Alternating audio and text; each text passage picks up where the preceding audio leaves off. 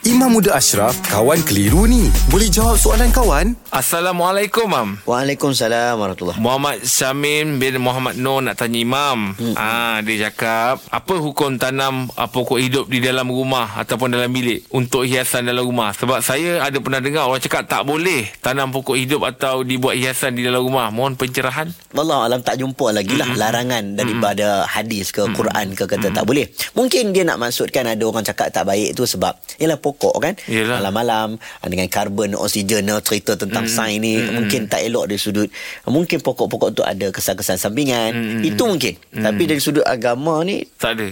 Allah alam Belum- tak belum- pernah dengar belum lagi pernah lah dengar tanam lagi. pokok dalam rumah uh, hadis melarang dan sebagainya tak pernah Oh. oh. dengar kejahilan saya ke ataupun wallahu alam saya pun nak kena cari balik tapi rasanya tak ada benda tu Ah. Okey, baik, Mam. Terima kasih, Mam. Alhamdulillah. Selesai satu kekeliruan. Anda pun mesti ada soalan kan? Hantarkan sebarang persoalan dan kekeliruan anda ke Sina.my sekarang.